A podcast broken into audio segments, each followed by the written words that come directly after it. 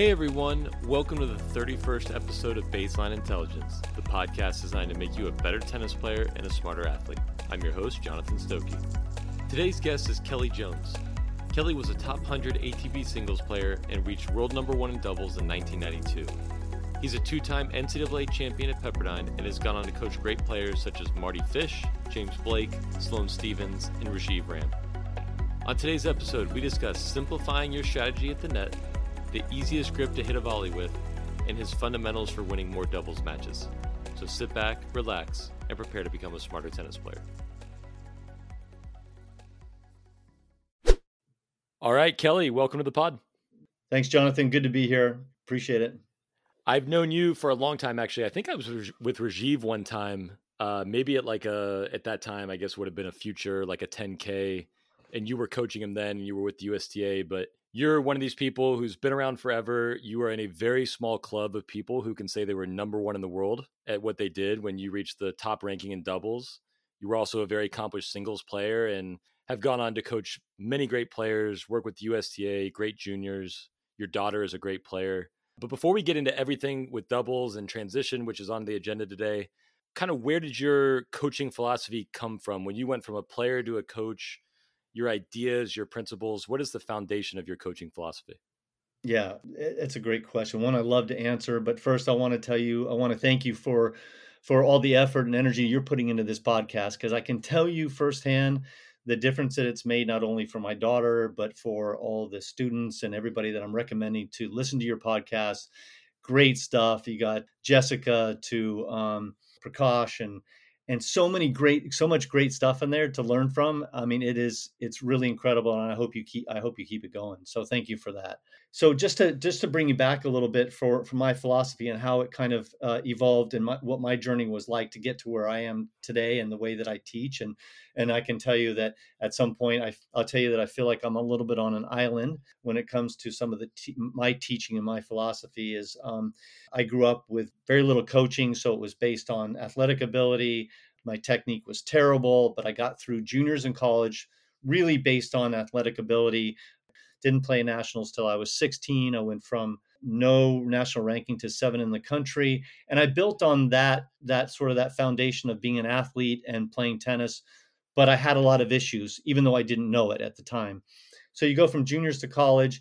College was sort of a, the same sort of program. It had a lot of ups and downs, a lot of success, but then there was a lot of turmoil in the sense of I wanted to be a better tennis player, and how was how was I going to make that happen? Because my game was built on coming to net, basically the kitchen sink, as people call it. You know, I'm going to get in as fast as I can. I'm not going to spend too much time at the baseline. But the consequences were after college, when I was done, was now I'm in the pros, and the holes in my game became evident. So how what am I going to do to to create a foundation so that I can actually hit more than two ground strokes in a row, and figure out through all the the teaching and all the the the stuff that's out there how am i going to learn how to really play tennis? And that was the path that i was on that was the journey that i was on from day one and i can tell you it's uh, my journey now is basically trying to help players so they don't have to go through the pain of trying to figure it out trying to figure out the right way to do things. I can tell you a lot about the wrong wrong way to do things and uh, hopefully i have a few things that are that are that go in a, a positive direction but going through the the pro tennis there were a couple couple things that that that really stood out and and mentors of mine were like ken rosewall. When i look at ken and i say i watched him volley and i said this guy's basically standing on the service line taking these huge swings at volleys while everyone else is kind of up at net kind of like moving around a lot and he's taking huge swings hardly moving. And i'm thinking this is way different than what everybody else is teaching, what everybody else is doing. And then as my game evolved, I felt like I became more like he, like he was based on spending X amount of hours moving forward, coming to net, and not really listening to maybe too much of the teaching and coaching out there. So I know this is a little bit long winded, but to, the way that it, it, it comes to to my philosophy and how I went through is like, well, when you're in a situation where your mortgage is on the line, you're going to find out if something works or not. And so I went through this process of trying to figure out what works. How am I going to hit two forehands in a row? How's my how am I going to hit a backhand, one backhand in the court? How am I going to do things so that I can actually make a career out of this? And so I had to figure it out on my own. My journey was based on how am I going to be a better tennis player? A couple of uh, truths. One, when I was number one in the world in doubles, it wasn't that exciting to me. I was most proud of winning two ATP singles titles because that's how far I came from not being able to hit ground strokes, not being able to be a complete tennis player to showing that I could. And that's where this philosophy comes out of is that the the struggles and the lessons that I learned and that's what I put into you know even a Rajeev Ram or when he was younger Tim Smyczek and these guys helping them kind of try to create some of the, the these ideas that I had and and things that helped me. I had a similar tennis upbringing. Like that was always my thing. I was playing other sports, and when I picked up a tennis racket, I actually had two hand forehand, but my right hand was on top. So I actually had two backhands. I took the racket straight down, but I was fast. I, I remember. yeah, exactly. It's ugly. Everyone remembers it, but yeah. you know, no one corrected it. So I, I went to my first tournament and I could put the ball in play and I could track a ball and I could compete and I won it. And so the coach at my club was like, cool, you should probably just keep doing that. And so I didn't have a technical base. And as I've grown as a coach and become exposed to more material, the only thing I I know there are some fundamental truths that you can't really argue with, but the one size fits all technique sometimes gets to me because there's lots of different things out there. And I just listening to you talk about your journey, it seems like you're not necessarily the one size fits all. You have to volley a certain way or you have to swing a certain way. That there's an athleticism and a freedom that you should allow yourself to have. Absolutely. Creativity is a big piece of this. And I know that about you. And I've thought about you in the past because I felt like we were, you were uh, sort of almost like a modern day me in a sense of you were at some point you were going to have to figure that stuff out. You were going to have to have to figure out how am I technically, I'm an athlete, i am a big guy and a, and a really good athlete, but a really good athlete and um, stuck in poor technique is not going to be a, a great tennis player so let's get right into, like you said, you were someone who crashed the net. It's something I enjoy, and it's something that I wish my juniors did more. When I'm watching anyone at tournaments, I'm always thinking you could get on in this ball, you can come in more to the net. And a big reason why people don't come in is maybe they don't trust their volleys, they don't feel like they have good technique, and they don't want to be up there. So this is probably an area of expertise for you, but kind of what are some of your fundamentals for developing better volleys? that that's a what you're experiencing is is really across the board is how do you get players to come into net and and and have the courage to to move forward? It's it's a really it's a really tough one today. I am going to tell you a, a, quick story that outlines a lot of my philosophy about volleying. Um, when i was a college coach i i had a guy that was six nine and uh, and he would never come forward. His volleys were horrible, and he would never approach the net. And from the back, basically, he was a pusher, a six nine pusher with a, with a pretty good serve. He was playing playing a match uh, in the first fall that I was a coach. I watched him play. I really wanted to quit coaching at that time because it was just it was torture to watch. Uh, great kid, by the way. But I basically he was down a set and a break, and I said, "Here's what you're going to do. You're going to serve him volley every serve, and you're going to hit every volley cross court." and he looked at me like I had four eyes. He was absolutely petrified. And I said, That's what you're going to do. And he did it. And he ended up winning the match. And the long story short is he ended up he ended up actually becoming a, a pretty good volleyer. But if you look at what I said to him, it was very simple about hitting every volley cross court. There's a couple reasons for that. One is that it's the easier volley to play, it's the higher percentage volley to play, but it's also the most natural volley to play because you're you are you're you're moving across your body. And this is what I tell pro players, junior players, until they master unless until they really become really a very good volleyers, it is really hard, even for even for great volleyers to go down the line.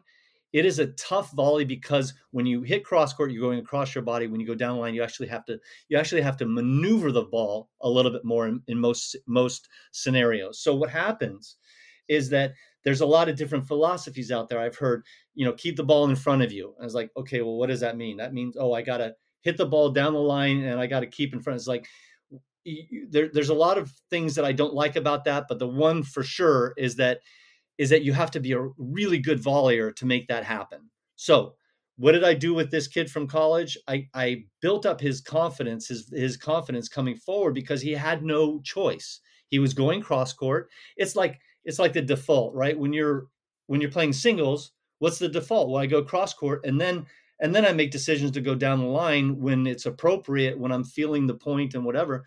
So it's a default. The default is cross court because the last thing you want to do is miss the volley. The last thing you want to do is have to hit something that's uh, that that's difficult. So when I start with players, if they're not comfortable moving forward, I will get them to hit every volley cross court until they become. Look, if the if the line is wide open, that's fine. Go line. But your default when you come in is to go cross court. You've got angles, you've got depth, you've got drop shots. And to keep it simple. So now you've got a simple formula. So when you come in, there's no decisions. You're not making a decision. So now you, you're just trying to build confidence in kids. So that that's something that I use today. I've used it since the the the day that I stopped playing because I heard a lot of a lot of other arguments and they all sound logical, but as a player, this is what I this is what I want to do. I want to have confidence when I move forward. It's so funny because uh, I was just coaching doubles tonight, and one of the principles I, I told the kids, I said, "Hey, if you hit to someone's forehand volley, I don't care if it's a girl, a boy, 18, 12, they're going to hit it cross court. So you better move. And that's because it is the easier volley. And you and I would know this because I, I would kind of say if you're playing an elite doubles team, maybe they can volley anywhere. But if you're playing someone who's maybe not as advanced at the net, that volley is going cross court.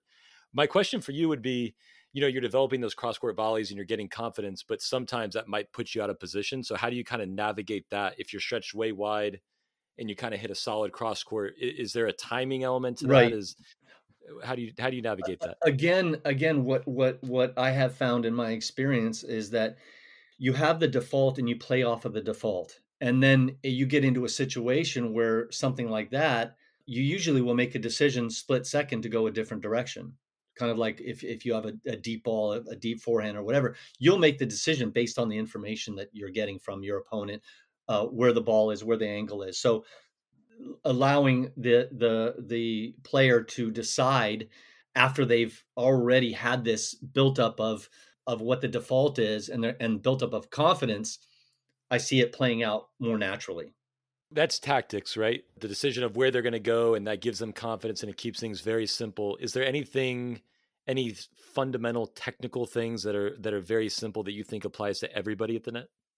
Yeah, I do. One of the things that we're talking about is what are the goals? If I'm advising a club player who is not going to practice hitting hitting volleys, let's say three times a week, if he's not going to practice the things that we're we're doing, I might not go as far with the technical process that I would with a junior that I know wants to be a great player or wants to be a top junior player. That's going to be a different scenario. But if we're looking at the scenario of really good players, players that really want to master volleys, then yeah, I do have some very specific things that I like to work on. The, the number one thing for me is the volleys have been taught for decades as a linear swing, as a linear kind of pop swing. Okay, to me, it's angular.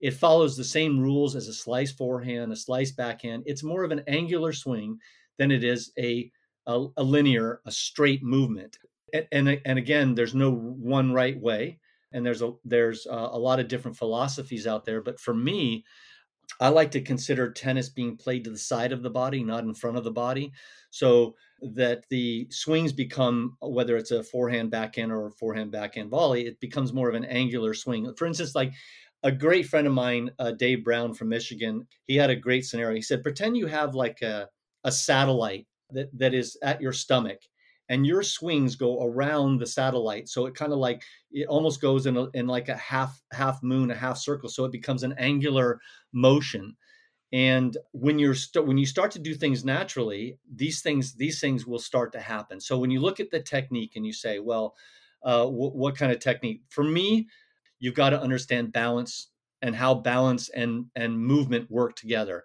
and if i can get a balance right with a, with a player then certain other things will come come together. So the balance is how do I go out? If I, now we're talking about a second volley, so uh, just quickly, first difference between a first volley and a second volley is first volley you typically have forward momentum, and that's completely different than a second volley, which now I've got to be balanced and go one direction or another. So in this position of a second volley, I've got to be able to my the drills that I use are out with one step, you hold that balance and then you push back from the front foot back to the back foot and then you hop back to where you were. What this does is it teaches you how to go out with balance, hold your balance and then come back. And of course that doesn't always happen. But you you you've got to teach your body and your your mind and your whole this the, the whole thing of how balance is critical in the volley. When you look at old school volleys or you look at guys that are great volleyers and how balanced they are when they're down low or when they're they're out wide, this is the thing that we're trying to accomplish first because there's so much teaching of I guess just by the way I would put it is maybe out of balance movement that we've got to learn how to be balanced first. That's the whole it goes back to Ken Rosewall and you looked at him and it's like his balance was so centered, so everything was so easy and yet we're teaching something completely different. I'll, I'll throw some Instagram videos up because I know on a on a podcast especially it's kind of tough to visualize yes, that. Is. So I'll, yeah. I'll do some visuals with you um, that I'll, that I'll put on the Instagram as well. But that that makes total sense. I mean the the the footwork element of a volley. A lot of times I see people flat footed. It's stop and start. It's up tall, and then from there, you know, you're getting jammed. You either have to chop down because you're standing up tall, and then they think their volley technique is poor. That's right but right. there's there's really nowhere to go from there. So, are there any other good footwork or split stepping drills that you have to help with that? Um, well, one of the things that you touched on there, which is I think probably the most common, is that players typically overrun the volley. They over they overdo it because their balance is so off. They're so worried about going forward that they start that forward process too soon, and then the balance is all off. If you watch really good volleyers, they make it look easy. They look like they have a lot of time and they look like they're they're typically moving the racket a little bit more than others. I, I, don't know if you feel this as a coach. I do now for sure. Is I, I, just stand there. I don't bend my legs. Like I'm on court ten hours a day. I'm not looking for a ten hour a ten hour workout. And so, uh, but I get to more balls. I used to do this with my Duke guys. I would approach the net and I'd take my shoes off. I say I'm just going to walk up here, and I'll bet you can't pass me because I was balanced. And I find that people who aren't comfortable up there, like you said, they're rushing it and they're almost guessing. And I, I kind of relate it to you're trying to cover everything and you end up covering nothing. Right. Like you, right. you only what you can stick your arm out and touch, and you're not even balanced for that. I love that, Jonathan. That's that's that's, that's something that I've I've kind of done that as well. Is where it's like it's like you're doing a lot less, you're getting more out of it. It's it's the the balance piece of it, whether it's a ground stroke or a volley. The balance piece of it is is massive, and we're we're typically we end up today teaching more because like I said, people aren't spending the time up there that we did many years ago. So they end up just, you know, rushing, crashing into the net, crashing into the ball. And there's an easier way to do it. You talked about the split step. I love one in one of your podcasts, you talked about your coach. He he said something about a, a speed bump. And that was that's awesome because I don't teach the split step especially if I'm working with new students, I have to get them out of split stepping because they come to a point where they almost they stop as they're coming forward and then they typically will either be off balance or taking one big step. So is a split step important? Yes. Can we call it an adjustment? Can we call it a, a speed bump where you adjust, you slow down and you move? That's what I prefer rather than a split step because to me it means you're stopping your forward momentum. Split steps happen especially in the second position but my my buddy did a, a test that you'll find interesting. He tallied uh, the finals of the Australian Open against uh, Nadal and Djokovic. He tallied the the advances at net were 80 in the 80s. The amount of split steps were less than 10. So so what are we talking about? So uh, it's it's there's movement. Uh, you you also need to be able to move through a split step with actually if you want to be a great volleyer, learn how to see the court and move without actually much of a split step at all. You'll see that in, in the pros when they are moving forward and they're basically guessing what's going to happen or anticipating what's going to happen. So the, all those things are important. But if you're taught that you have to split, it's going to be it's there's going to be some limitations. So how do you teach that? I, am with you. Like when I come in, if I watch myself, I'll, every once in a while I'll do a serve and volley video, and I watch my feet, and I I come in, I hesitate on my speed bump, and when I'm landing, if the ball went to the right, my forehand volley, I land naturally, left foot, right foot, push and go. Right. And it's just right. it's just one move. I don't land on both feet at the same time like you know a traditional you know slow motion split step so if someone out there hears that and they go cool that makes sense i want to be more athletic i want to flow how what are the first steps of learning how to do that uh, gosh i was uh, at uh, in in, uh, in la and i was working with uh, one of the pros and uh, and basically what i what how i do it is i say okay what we're going to do is you're going to either hit a uh, a deep approach and you're going to the first two steps are going to be really fast almost like you're sprinting. And then i want you to i want you to collect yourself and then move to the direction of of where you're going. And what happens is is that when you pick up speed then there's this more of a natural flow to left foot to right foot or or or then trying to figure out which direction you're going instead of what you see players doing is that they they'll start slowing down way before the ball because they have to come to this split step. Uh, jonathan I, I don't think there's any real easy way to teach somebody the the motion other than like give them some tips but one of the one of the ways that I really developed on learning how to close, learning how to how to how to hit was in college. All we did was two on ones, up and back, overhead volley, overhead volley, and I learned through that kind of system of how to move, how to how to make adjustments. So that's what I do also with my players. We do a lot of up and back so that they're learning how to make these own these own their own decisions. And the thing is, when you and I are trying to help somebody with split steps, you're you can't get inside their eyes and tell them exactly when they need to split step. It's impossible. So I have a problem with trying to tell somebody when they have to split step because it's in, it's their eyes seeing motion and seeing what's going on, not mine. I don't know if I answered your question. I, I, don't know if you did either, but I just learned like 18 things, so it's it, it's it's all good. Um, do you have anything? I, have heard different things, and and like I said, each year that goes by, I realize how little I know about anything because I'm learning all these different theories and philosophies and and facts. And you know, I've heard some people say that you should have an Eastern grip on a forehand volley. You're switching grips between, or you could just switch to either grip, or you can just have a continental. Do you have any any philosophy or, or thoughts on on what kind of grip you should have when you're at the net? I do. I do. Uh, because when I retired, um, I started hearing about you got to have a continental grip, you got to have a continental grip. And mine was probably halfway between Eastern and continental. So I was more, not Eastern, but if you look at Nadal's grip on his volley grip, he's like almost probably Eastern. But um, I was more towards that area. Continental felt terrible. And so I went to Edberg and and McEnroe, and it was all looking at these grips, and it's like the, I'm I'm almost I'm really the same as these other guys. It's not really what is continental. It's right of continental. I don't know what you what you call that. Do you call that Eastern continental? I don't know, but it's not true continental. And the way that you can tell if your grip is, in my opinion, the the better grip to volley is that if you're holding your racket and someone presses the face, if you feel the pressure in your fingers, you're continental if you feel the pressure in your palm of your hand, which I believe that's the way we should be volleying in the palm of our hand for a forehand volley, if someone presses the tip of the racket, you should feel the pressure in the palm of the hand, not in the fingers. To me, that's that's the right grip. That's the best grip to play with. And that's how I uh, all of my all of my players play with that grip. I remember I was at a USTA camp, so I used to volley with a semi-western.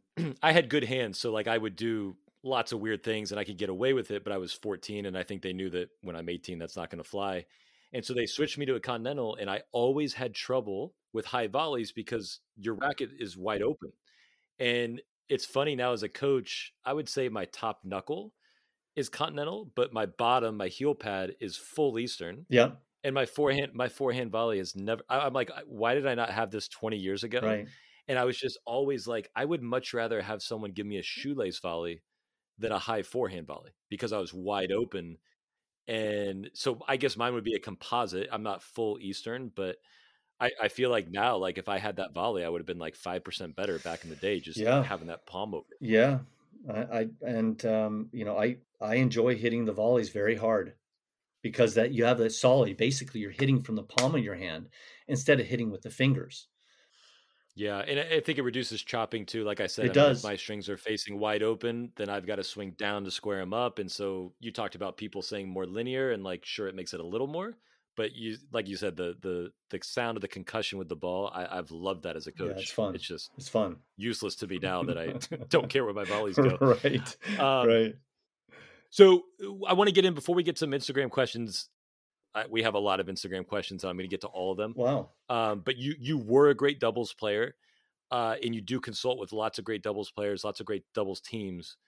What are some of the first things that you look at? If you have a doubles team that you start working with where where do you start? How, how do you evaluate that?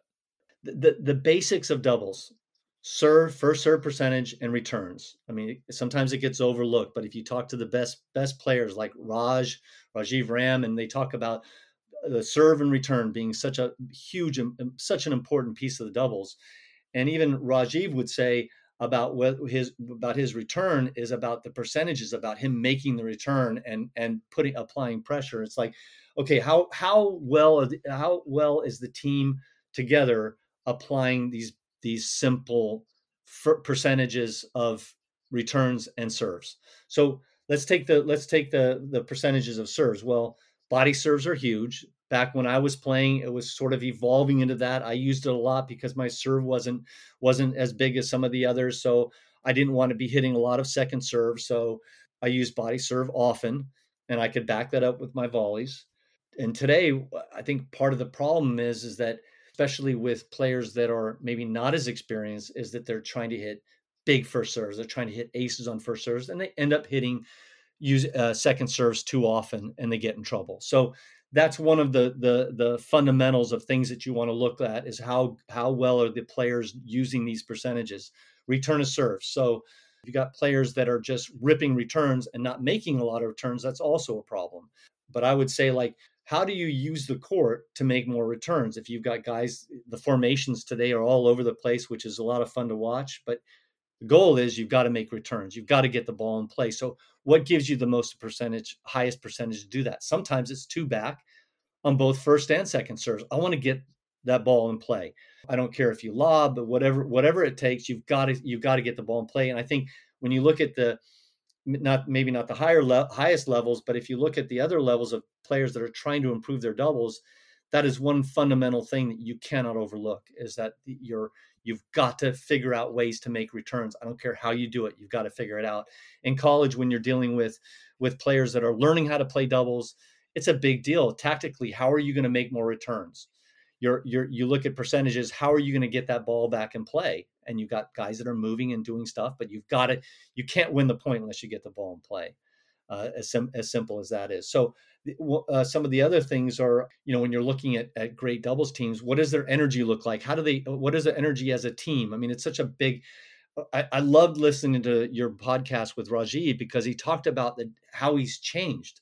He's changed. He's he, he was he's such a an easygoing guy, and yet now he's had to change the way that he carries himself on the doubles court. He gets more fired up.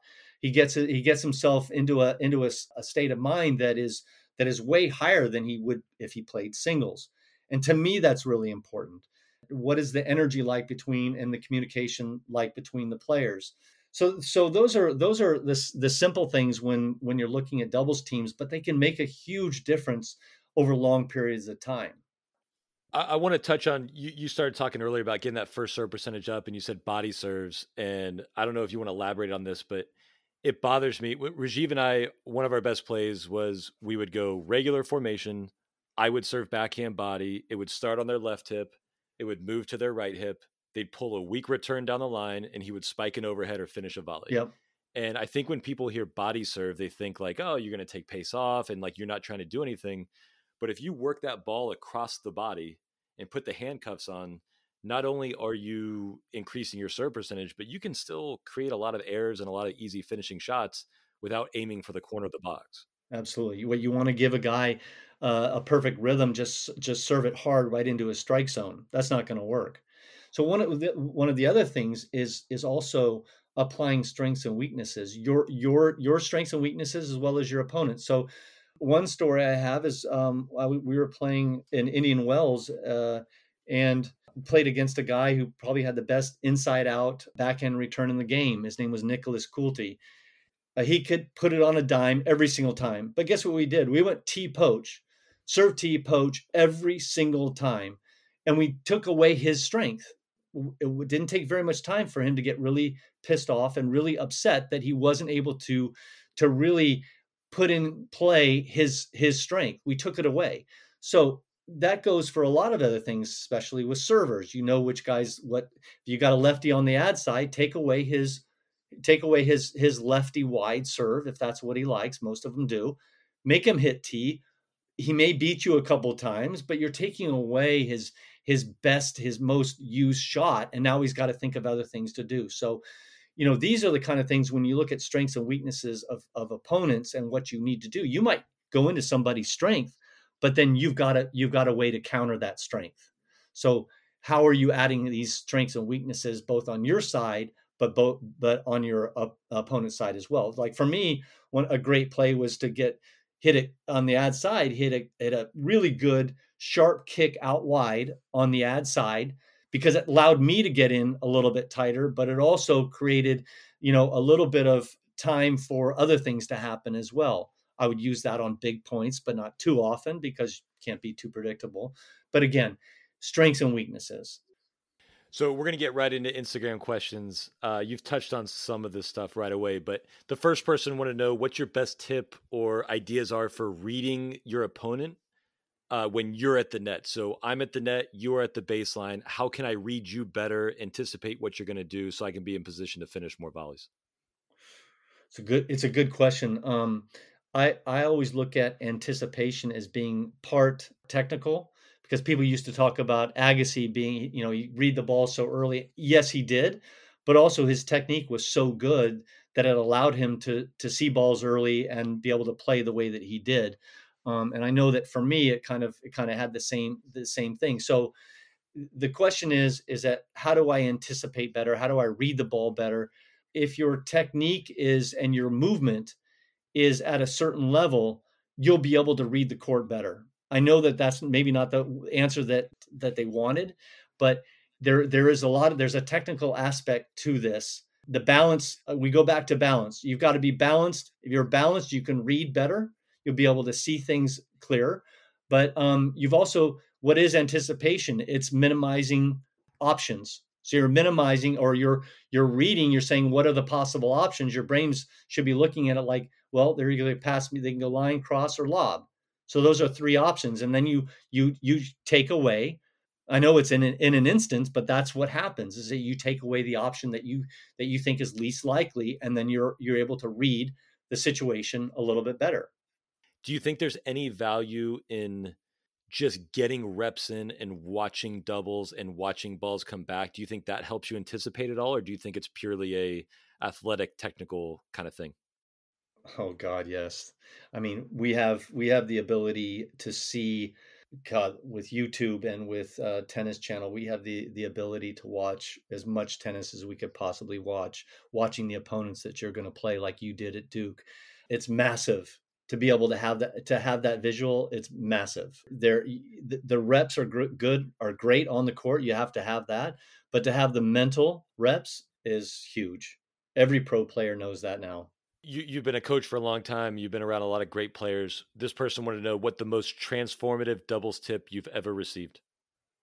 Transformative. Um, my goodness. Uh, I'll I'll tell you. It came from one of my doubles partners early on in my career. He's serving. I want you to get get the picture of this. He's serving, and he tells me he's start he get he's getting pissed off at me because I'm not moving. I'm not doing something. So I learned a lesson. His his tip was the one thing you're not allowed to do is do nothing. You either you've got three things you're, you're responsible for. You either poach, you either fake, or you fake poach. The option is not nothing. And he drove this into me like I, I'll never forget it because he taught me a really good lesson. I love to poach. I, I loved poaching. I, uh, you know, I won two NCAA doubles titles. I knew how to poach, but but the problem was is that I wasn't active as I could have been, and I wasn't drawing the ball. I wasn't causing confusion. I wasn't.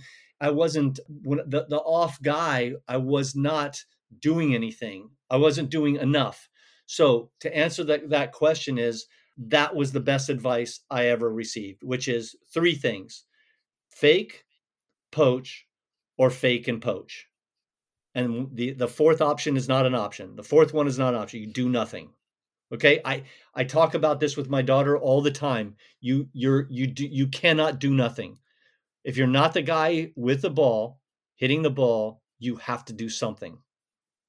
Love that.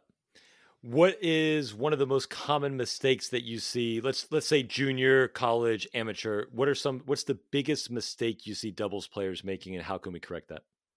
Biggest mistake. Um well, aside from the fact that you said we watch people do nothing all the time, maybe we can say, maybe, right. maybe we can say the second biggest mistake. I would say what we what we touched on earlier, which is, um, you know, when you talk about percentages, it's about it, you you look you look you listen to these kids talk and and even really good good players that maybe in college and and they're trying to hit aces in doubles. They're trying to hit massive serves, and you know what? It can work out early and early on in the match, but typically it comes back to haunt you later, and it usually does. So that to me is one of the biggest mistakes players in college and in um, in junior tennis make is that they're trying to go for too much on the return of serve as well.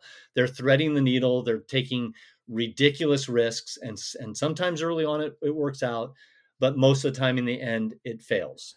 What's your best advice for the 4-0 doubles player?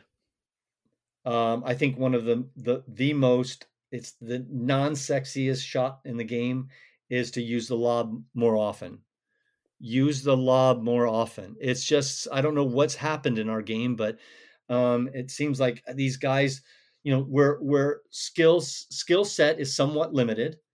You know, you've got guys that that that are just poaching and moving. Is like what what happened to the lob? And um, to me, that's the one the one thing, even in pro tennis, that I just feel like is not being utilized enough. Offensive lob or defensive lob or chip lob. So 4-0 player, it's just so not sexy. I'd much rather hit a winner or hit do something special, but hit the lob, move forward. The other thing with 4-0 is that some some sometimes it's okay to stay back. I mean, I see I'm, I do a, a, a clinic with uh, with eight probably 4-0 players and I feel like they're trying to rush and crush a little bit too much. I feel like, hey, there's no reason why you you can't stay back and then figure out maybe a better opportunity to move forward. Lob over the guy at the net and move forward. I just feel like it doesn't have to be a, a, a standard. I have to get in as soon as possible. I see. I, I feel like that's a, a big mistake. I had a horrific forehand return, and it got better in college because people just served 100% there as they should have. But I used to sit actually with my backhand grip and I would lace these inside out backhand returns. And then if someone served to my forehand, I would just chip a lob line. And my my thinking was number one, like you said, you got to make more returns. So I could make that. But I thought to myself, if I can just learn how to put it three quarter court in the back of the court, so say, you know, six, seven feet from the baseline, they're not finishing that overhead. And like you said, I don't see that. I, I thought maybe I'm crazy. I mean, I don't see it at the pro level. I certainly don't see it at the amateur 4 0 level, but that is something I remember we played UNC and we won the match. And afterwards, Sam Paul he he said he watched the video the next day and he said you lobbed us 38 times in a pro set. and I was trying to do the math of like how many lobs right. that was a point, and I was serving and volleying some, and I'm like, man, right. I must have done that a lot. He's like, yeah, you killed us with it. Yeah, you're you're you're spot on, man. And people need to use that more. I agree. I agree. Uh, okay, I have a couple. Just so you don't think this is too easy, a couple of your former students uh, follow me. Last one, tough one. Who was your favorite student? Oh God. And I'm not editing this out. Oh my God. Uh, my favorite student. Um, wow. Uh, Can't wait to see how many people you're going to offend with this one. Well, I'm only going to consider students um, ones that uh, you know I, I I sort of helped develop, and I'd have to go. Oh my God, this this is torture. I'd probably have to go with Raj. So your daughter just doesn't make the cut that that's tough. I, am to, totally messing with you, by the way. It, it, it, it, was Rajeev. I'll give you that. But I was like, man, is he going to say his daughter? That'd be a, that'd be a great uh, answer. Yeah, no, Rajeev. Yeah, he was uh, talking about somebody that wants to learn and get better, and uh, so respectful. And and I had so many students like that. I mean, but Raj Raj really stood out because of his personality, his demeanor um, was just exceptional. Kelly, that was great. And, you know, we just scratched the surface. I know you've got a lot of other ideas. And so hopefully we'll have you on either later in the year or next year. You're a, a wealth of knowledge, but well, hopefully everyone listen, listening, uh, maybe have some better ideas for how they can be at the net and, and something to take to their coach at home and, uh, and maybe some doubles tips as well. So thanks so much. Thanks a lot, Jonathan. Appreciate it. All right. I want to thank Kelly for coming on the show today. We got very deep into detail on the net game and improving your volleys, but it's such an untapped part of most amateurs' games, and that can really separate you from your peers. The last two weeks, I've been working with a few of my students about making the default volley a cross court target, and it has worked wonders. We've also warmed up with the balance drill he spoke about, and I'll be sharing that video on Instagram. But doing that in the beginning with my players has also made a huge difference in the last few lessons. So I encourage you to make your default volley target cross court and see if your confidence improves at the net. I want to thank you all for listening. I know there are a lot of podcasts out there, and I'm grateful you chose to join me today. I'm motivated to evolve and improve, so please subscribe if you enjoyed the episode and leave a comment or review so we keep getting better every week. For more, check out my Instagram at Stokke Tennis for clips from these podcasts, as well as general drills and tips to help your tennis game. Thanks for listening. I hope you just improved at tennis without even hitting a ball.